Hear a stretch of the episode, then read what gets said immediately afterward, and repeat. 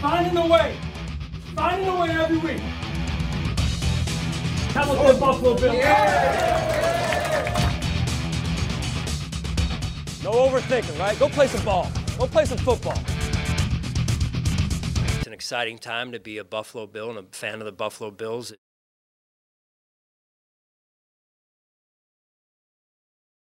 Welcome into week 11 of the Sean McDermott Show, presented by Connors and Ferris, your workers' comp attorneys. I'm Steve Tasker, pleased to be joined once again by Sean McDermott. Coach, thanks as always for joining us. You guys bounced back in a huge way with a win over the Jets on the road. What'd you think of the way your team responded after the loss in Jacksonville? Well, I thought they made the appropriate adjustments, quite honestly, Steve. And uh, we had talked about some things during the week, things we needed, needed to do, things we needed to get fixed. And they responded both off the field and on the field. And I thought all three phases really put together a complete game.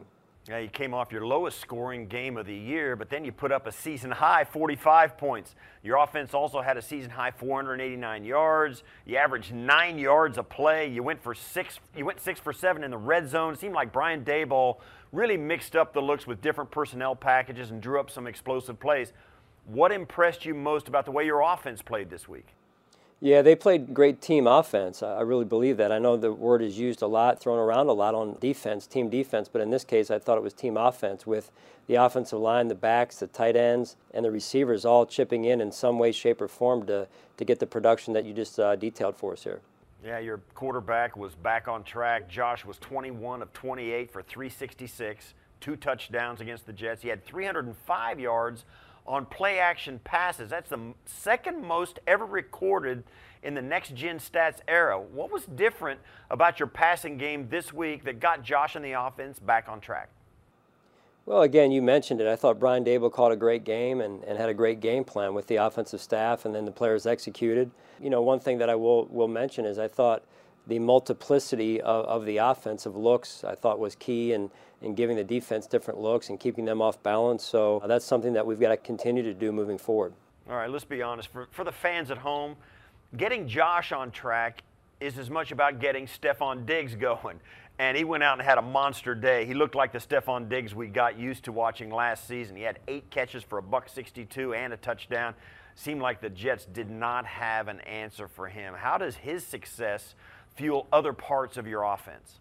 Well, he's a great energizer for us. He's a catalyst early in the game. He was for us. And uh, the intensity that Steph brings to practice, the intensity he brings to the game on Sundays is, is unmatched. And the players felt that, the energy that he brought to our sideline. And again, you watch what he did in the past game. That's, you know, on TV for everyone to see. But what's not probably focused in on as much is, is his effort in the run game and how he's helped spring some of those long runs for us. Well, you said last week you wanted to get your rushing offense going, and well, for the first time in team history, four different guys rushed for touchdowns, and your quarterback, Josh Allen, wasn't one of them. Three of your running backs ran one in, and then Isaiah McKenzie took in a jet sweep. Matt Breida finished with two total touchdowns, one on the ground, one through the air. What new elements does Breida bring to your offense?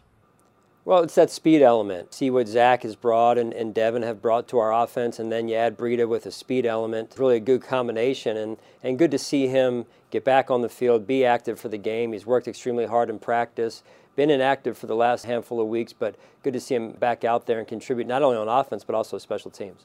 Yeah, now we have to switch gears and go over the other side of the ball and talk about the five takeaways your defense forced. Each one came from a different member of your secondary. Taron, Trey, Levi, Jordan all had interceptions. And then Micah had the forced fumble and recovered it before the half. I know they've been a part of two shutouts this season, but is it the best game they've played all year? Well, when you look at the back end, the way they played, how they played, I mean, they definitely got some takeaways through the air. The one on the ground with the fumble that Micah forced, I thought was really a game changer in the momentum of the game. We went on to score, you know, seven after that, and that was just all effort. You know, you love to watch those plays, and it's really become our DNA that those effort plays, they're fun to watch. All right, that's enough of this for now, Coach. We're going to catch up with you later in the show to get your final thoughts on your upcoming matchup with the Indianapolis Colts. The game plan is presented by Energy Mark, the official energy supplier to the Buffalo Bills. Game preview is presented by Independent Health.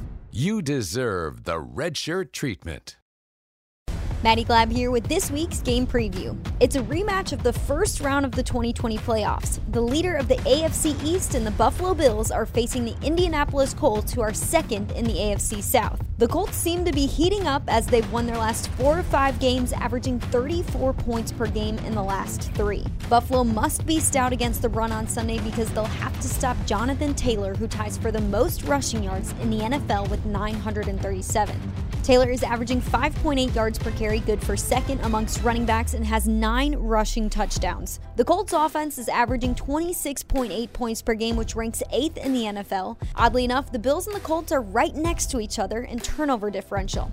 Buffalo has the best in the NFL at plus 14, and Indianapolis is second at plus 11. They each have 10 turnovers so far this season and are right next to each other in takeaways as well.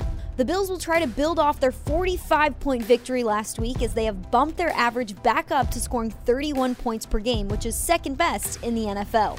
Josh Allen and Stefon Diggs are hoping for similar performances to when they last played the Colts because Allen completed 74% of his passes and had three total touchdowns, while Diggs racked up 128 receiving yards and a touchdown.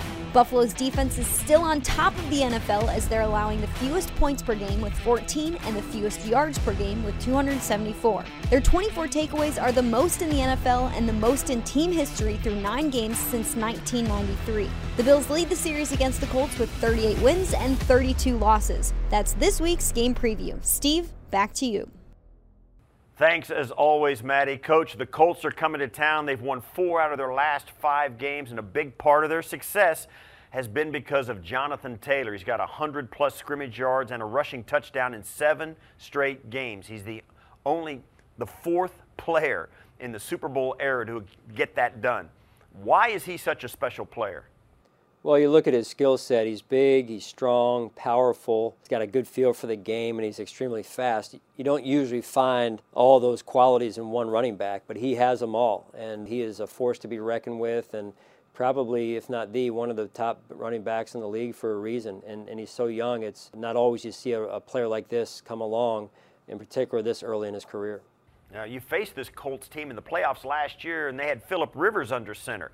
Now they've got a new quarterback at the helm in Carson Wentz. Now, he battled injuries early on, but it looks like Frank Reich is starting to push the right buttons and get the most out of him.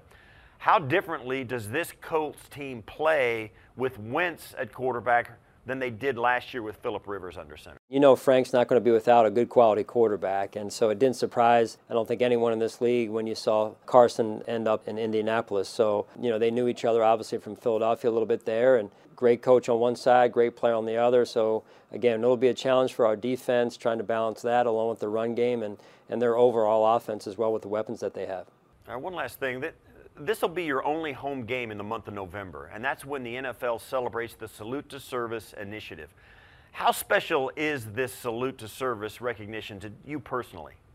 Oh, it's huge. Um, you know, you look at what the military does for our country and, and, for our community locally here in Western New York, and just extremely honored to be able to celebrate and shine a light on, on the military for all that they've done for us for so many years.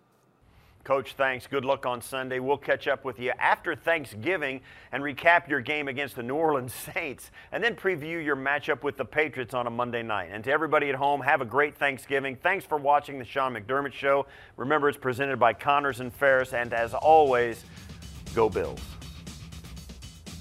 Final Thoughts is presented by Toyota, the official vehicle of the Buffalo Bills. Let's go places. The Sean McDermott Show is presented by Connors and Ferris, your workers' comp attorneys. By Independent Health, you deserve the red shirt treatment. By Toyota, the official vehicle of the Buffalo Bills. Let's go places. By Kaleida, official healthcare system of the Buffalo Bills. And by ECMC. ECMC, bringing hope and healing to Western New York.